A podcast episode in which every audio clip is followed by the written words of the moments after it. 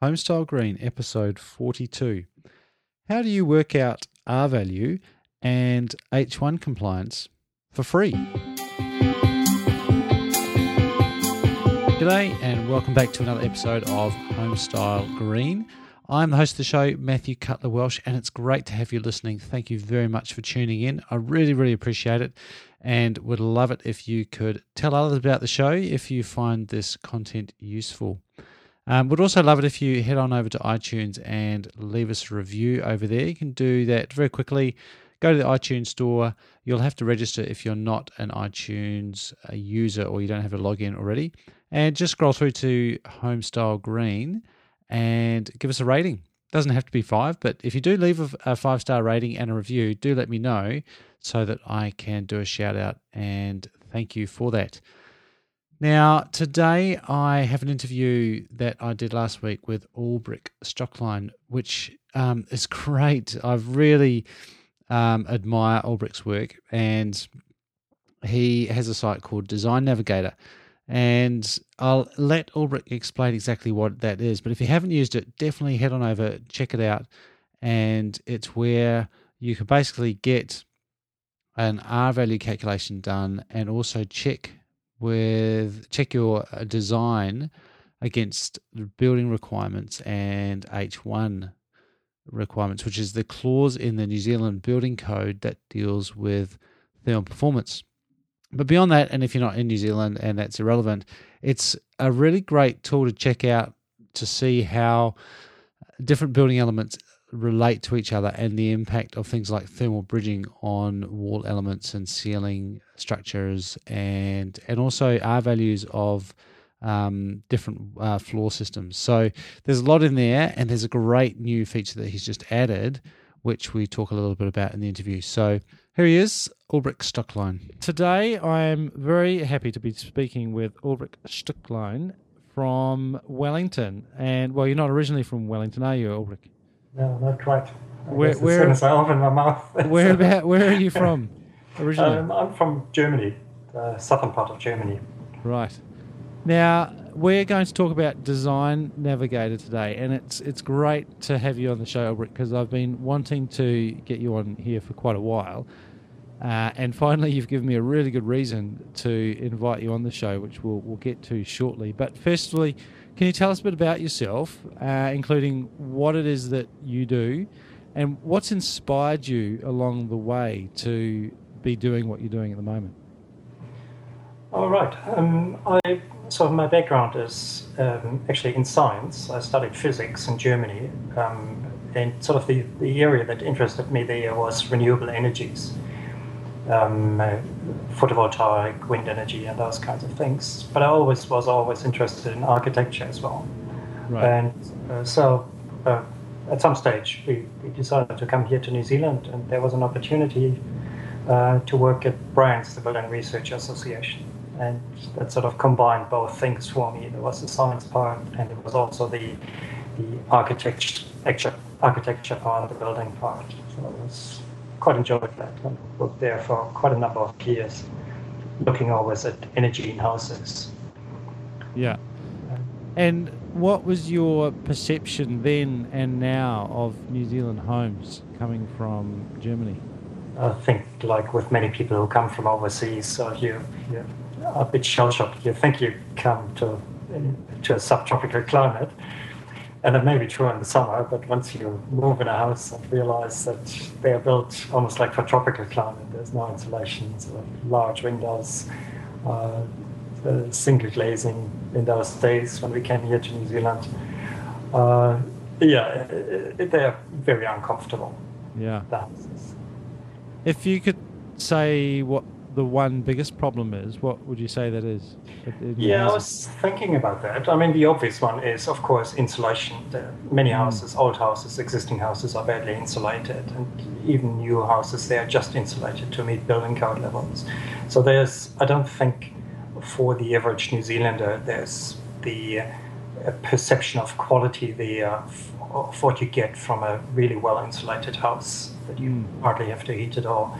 But if you really want to pin me down on one or two things, I think it's one one part is that the houses are really very big, and mm-hmm. they are often sort of very sprawling. The design is not very compact. It's single-story houses with their corner stretching out and there another courtyard in there, and that of course is not a very energy-efficient design.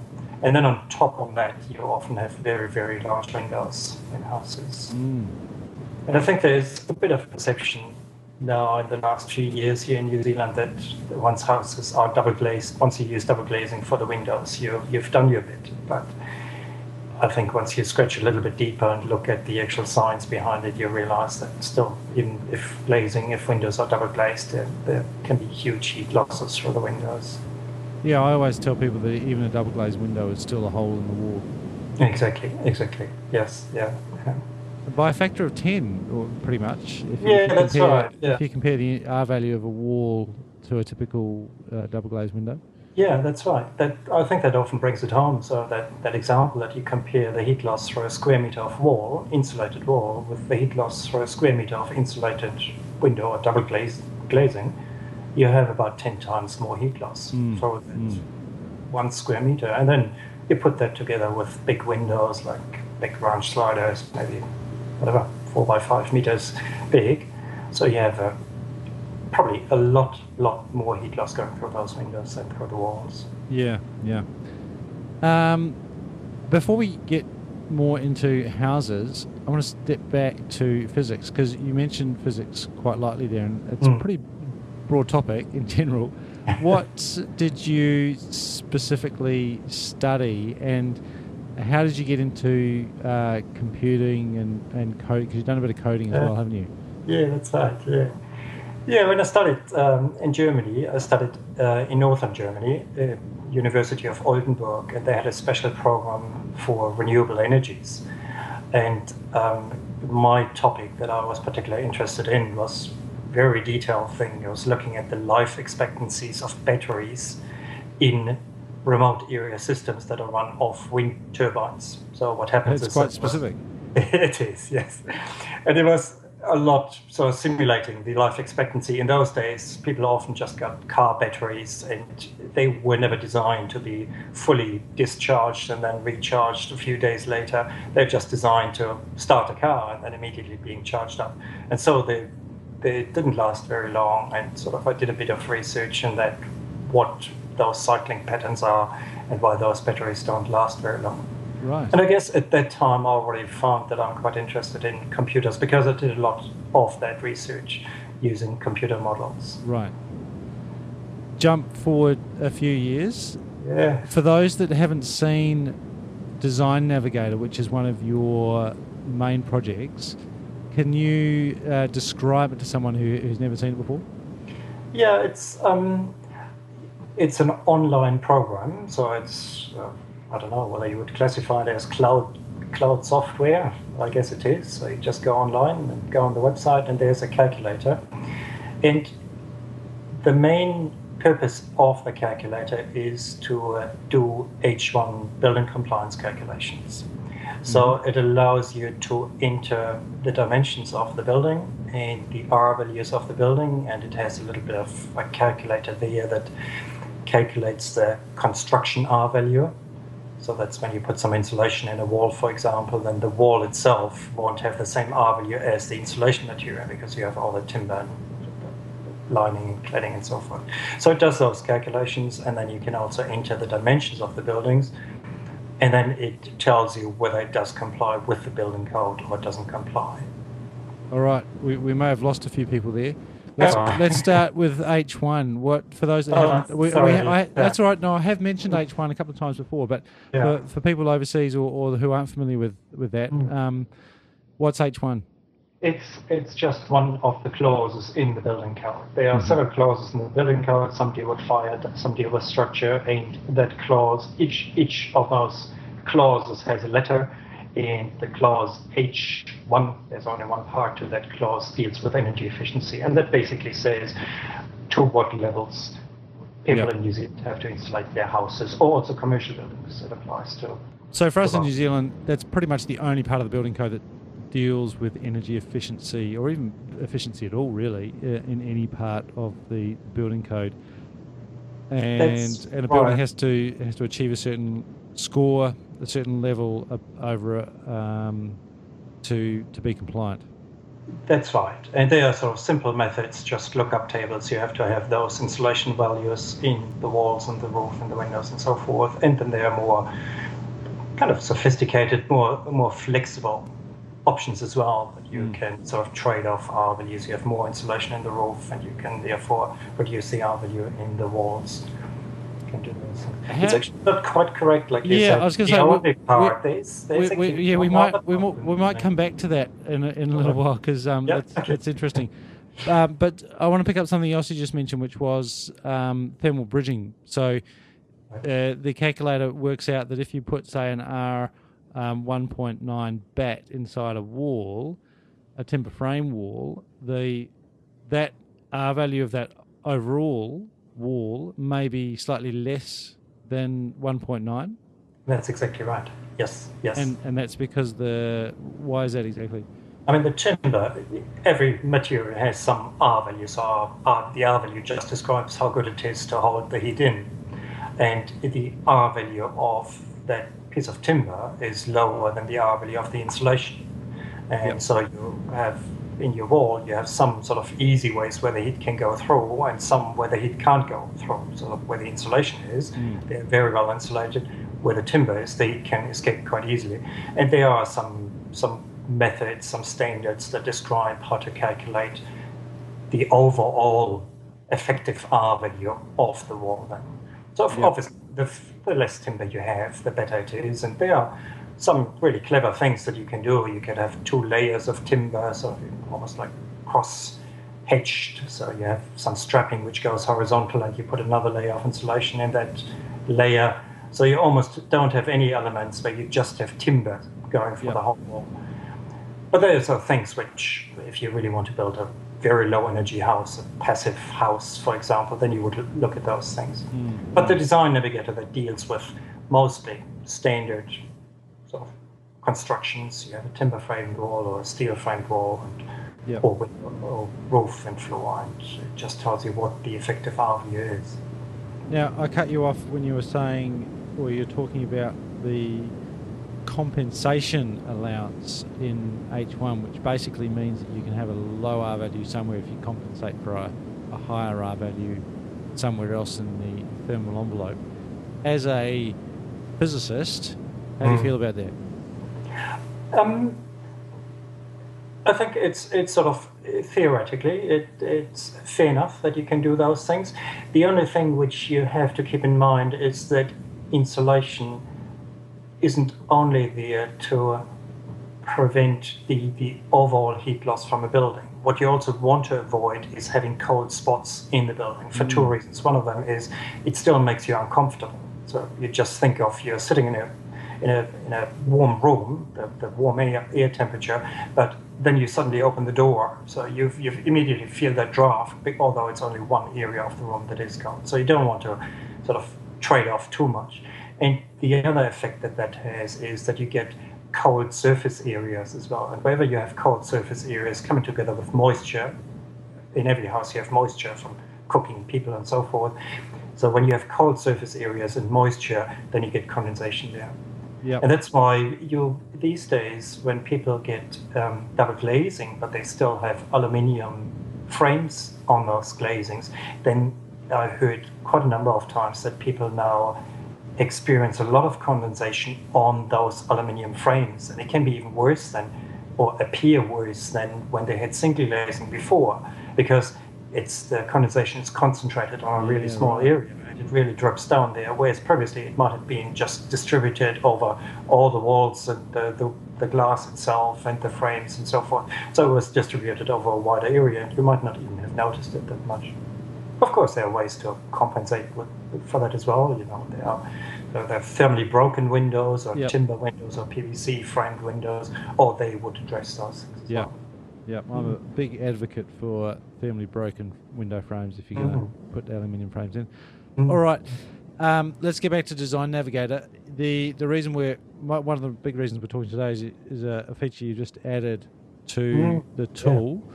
which I should also add is free, by the way, which, which will um, uh, just to um, make that very clear to people that they can jump online to Design Navigator and, and, and use it and check it out. And I'd highly recommend that people do do that. What's the the uh, new feature that you just added? Yeah, it's sort of a labor of love, I guess, which I developed over probably the last two years or so on the weekends. Yeah. I don't have anything better to do. uh, um, uh, one of the, the things that I noticed when um, you have to do those those building compliance calculations is it's very time consuming to enter all the dimensions of the building. So you mm-hmm. have to enter each individual wall, each window which is in that wall, same for the roofs and the floors and so forth. Yep.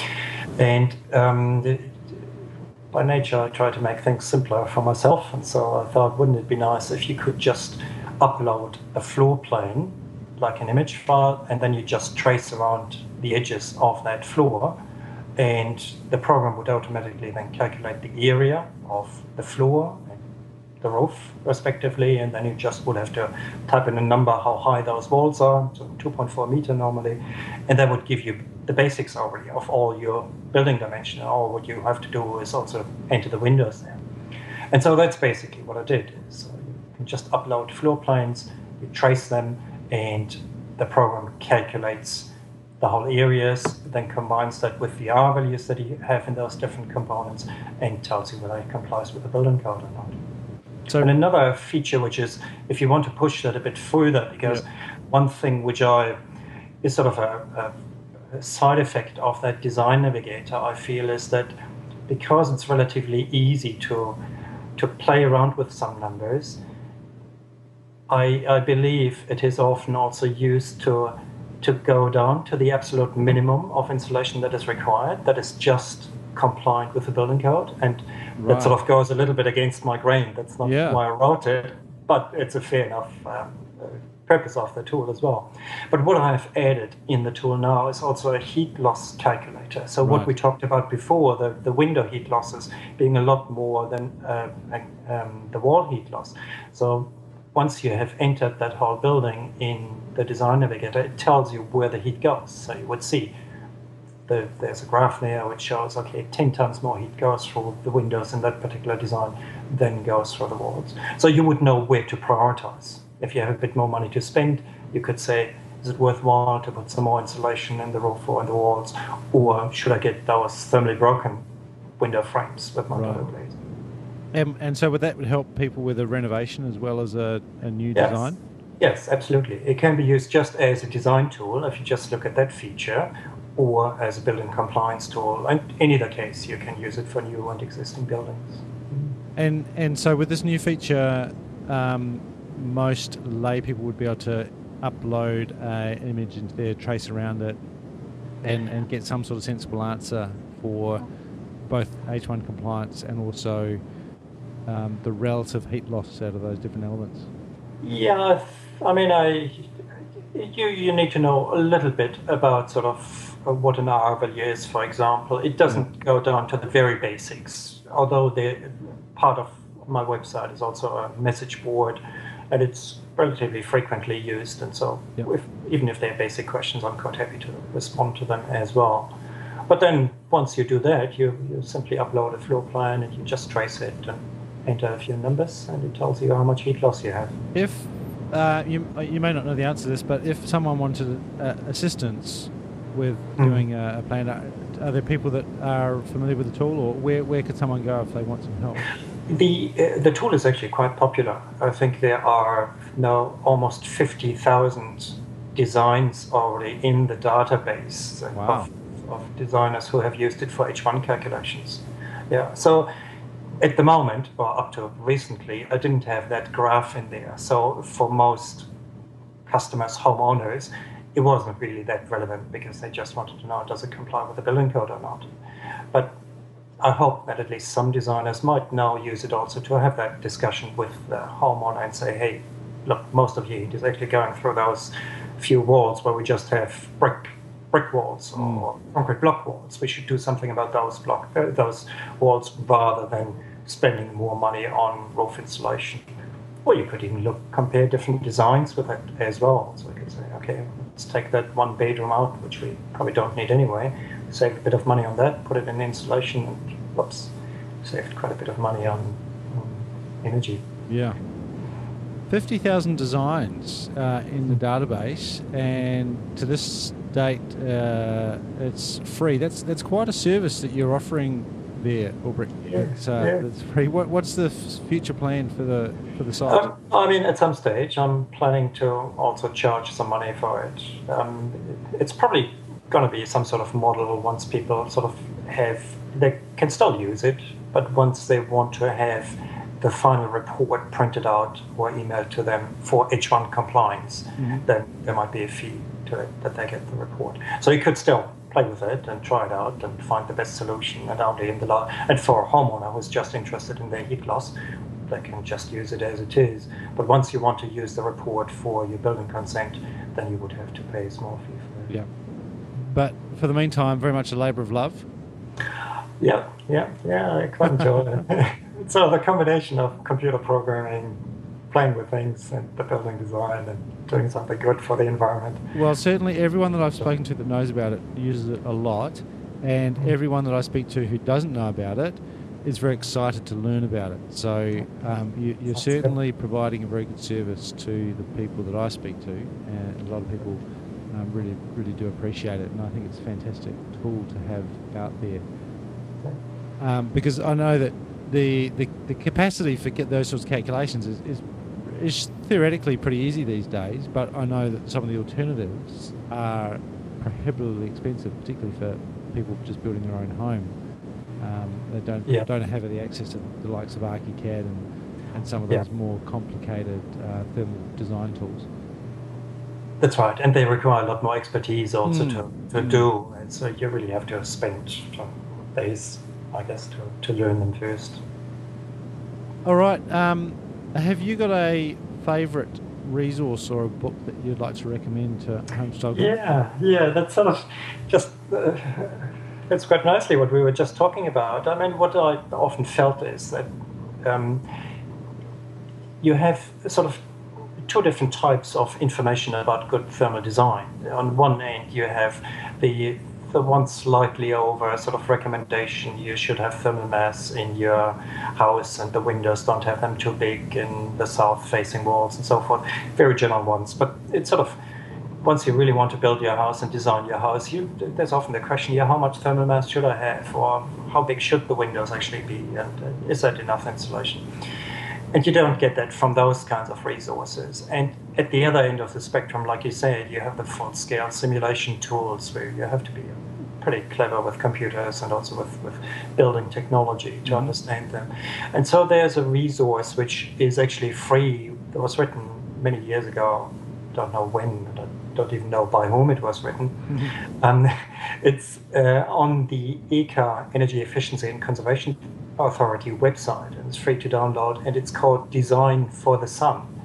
There are two volumes of it. Each of them is probably about uh, might be hundred pages or so, and that is sort of a good middle way that um, talks about yeah, it's good to have thermal mass, but then it goes one step further. It says yeah, if you have this type of insulation, if your building is north facing, and if those things are you have there, then you should have say five square meters of thermal mass, or you should have that much insulation in the walls. Right. So it's it's for someone who's not really wanting to get into like spending days and days and weeks on researching that, but wants to learn a little bit more about the quantitative how they should do it.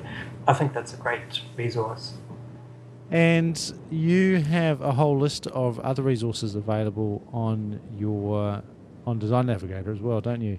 Yeah, there's a, a page where I sort of list references to other documents and other websites that I came across. I, Yep. I mean, it's I, I did that many years ago, and to be honest, I spent more time on actually developing that tool, the calculation tool, rather than updating those resources. So I guess, like like your website, for example, I'm sure there are lots more resources than I have on my website. And I, I don't think mine's quite as uh, sophisticated under the bonnet though. I don't know, but you have a lot of resources on it. So, course for courses, I guess. Yeah. So um, now, where we ha- we haven't uh, mentioned the the uh, URL in full. Where can people Oh, yeah. find Design Navigator, and how can people get in touch with you? Yeah, it's quite simple. It's just Design Navigator, just one word altogether. So you have two N's in the middle, designnavigator.co.nz. And the easiest way to get in touch with me is there, there are some links on the website anyway to me, and you can email me, and it's also designnavigator at gmail.com. Great. Well, thank you very much for your time, Ulrich, and, and also thank you very, very much for all your great work over the. Uh, the time that you've been developing this tool and continue developing it. Like I said, I think it's a great uh, service, and it's quite rare these days to have something of, of that sort of quality and usefulness that is available freely um, with, without much sort of pomp and ceremony out there, not, not really pushing it in any any sort of uh, glamorous way, but it's just sitting there doing its thing and doing it very well. So, um, thank you for providing that. Yeah, that's great. It's it's good reward to hear that feedback. Oh well, it's uh, I, think it's very valuable for, for those that, that use it. I, I know I've seen um, formal submissions that have your uh, your calculations as their consent requirements. Um, yeah. yeah. in there. So you know, there's some people putting some pretty uh, relying on it quite heavily. Mm-hmm. Great. Hey, well, thank you very much for your time. Really appreciate that. Oh, thank you as well. And yeah, um, yeah perhaps if, if people have questions, they can either email myself or get in touch with you, and um, would love to uh, hear how things carry on for you. Absolutely. Well, there you go. That was Ulrich Stoecklein, building scientist, physicist, and creator of Design Navigator, and also just an incredibly nice guy like I said, really respect Albrecht's work, and uh, it's great to, and, quite amazing actually to have a, a, resource like that, which is out there for free. Albrecht did kind of indicate that it may not always be free, so I'd head on over there and make use of it as much as you can now while it still is free. Um, it is an incredible resource, and I look forward to him um, keeping on improving some of the the stuff there, particularly that feature that allows you to trace a PDF or a drawing and look at the envelope in a, a, bit more of a graphical way. It's not perfect yet, it's still a bit rough around the edges, and I'm sure Ulrich would definitely appreciate your feedback on that. So have a play and let him know what you think. A couple of points that I took out from that interview. Firstly, the concept of large sprawling houses and particularly large windows and, and just how much of an impact windows size has on the overall R value. And uh, I think that's an important point to remember that and in, in, a window, even if it's a double glazed one or a quite a high performance window, it's still a hole in the wall when you compare that to the R value of the wall that surrounds that window. Uh, secondly, the concept of thermal bridging we discussed a little bit, and that's such an important thing to consider if you're ach- wanting to achieve a higher performance because um, you can have a theoretical quite high R value or a, high material R value, but if there's lots of gaps in it uh, as part of the structure, then you're losing a lot of the effectiveness of that material. So, not only important is that in design stage, but obviously during the building stage, try and minimize uh, thermal bridging as well. And finally, some great more free resources that Ulrich pointed to, and I will link those up in the show notes so you can find those. It's always nice to have some documents that help back up if you're explaining these issues to clients or if you're trying to get some um, more understanding of, of the issues involved in a, in a relatively simple but effective manner, then uh, those resources are quite useful. That's enough for me for this week. I hope you enjoyed that. As I said at the beginning, I would love to get your comments and feedback. You can email me comments at homestylegreen.com or head on over to iTunes and register there and give us a rating and a review would be awesome. And check out www.homestylegreen.com. You can also like us on Facebook and follow M Cutler Welsh on Twitter. Thanks very much, uh, and we'll see you again next week on Homestyle Green.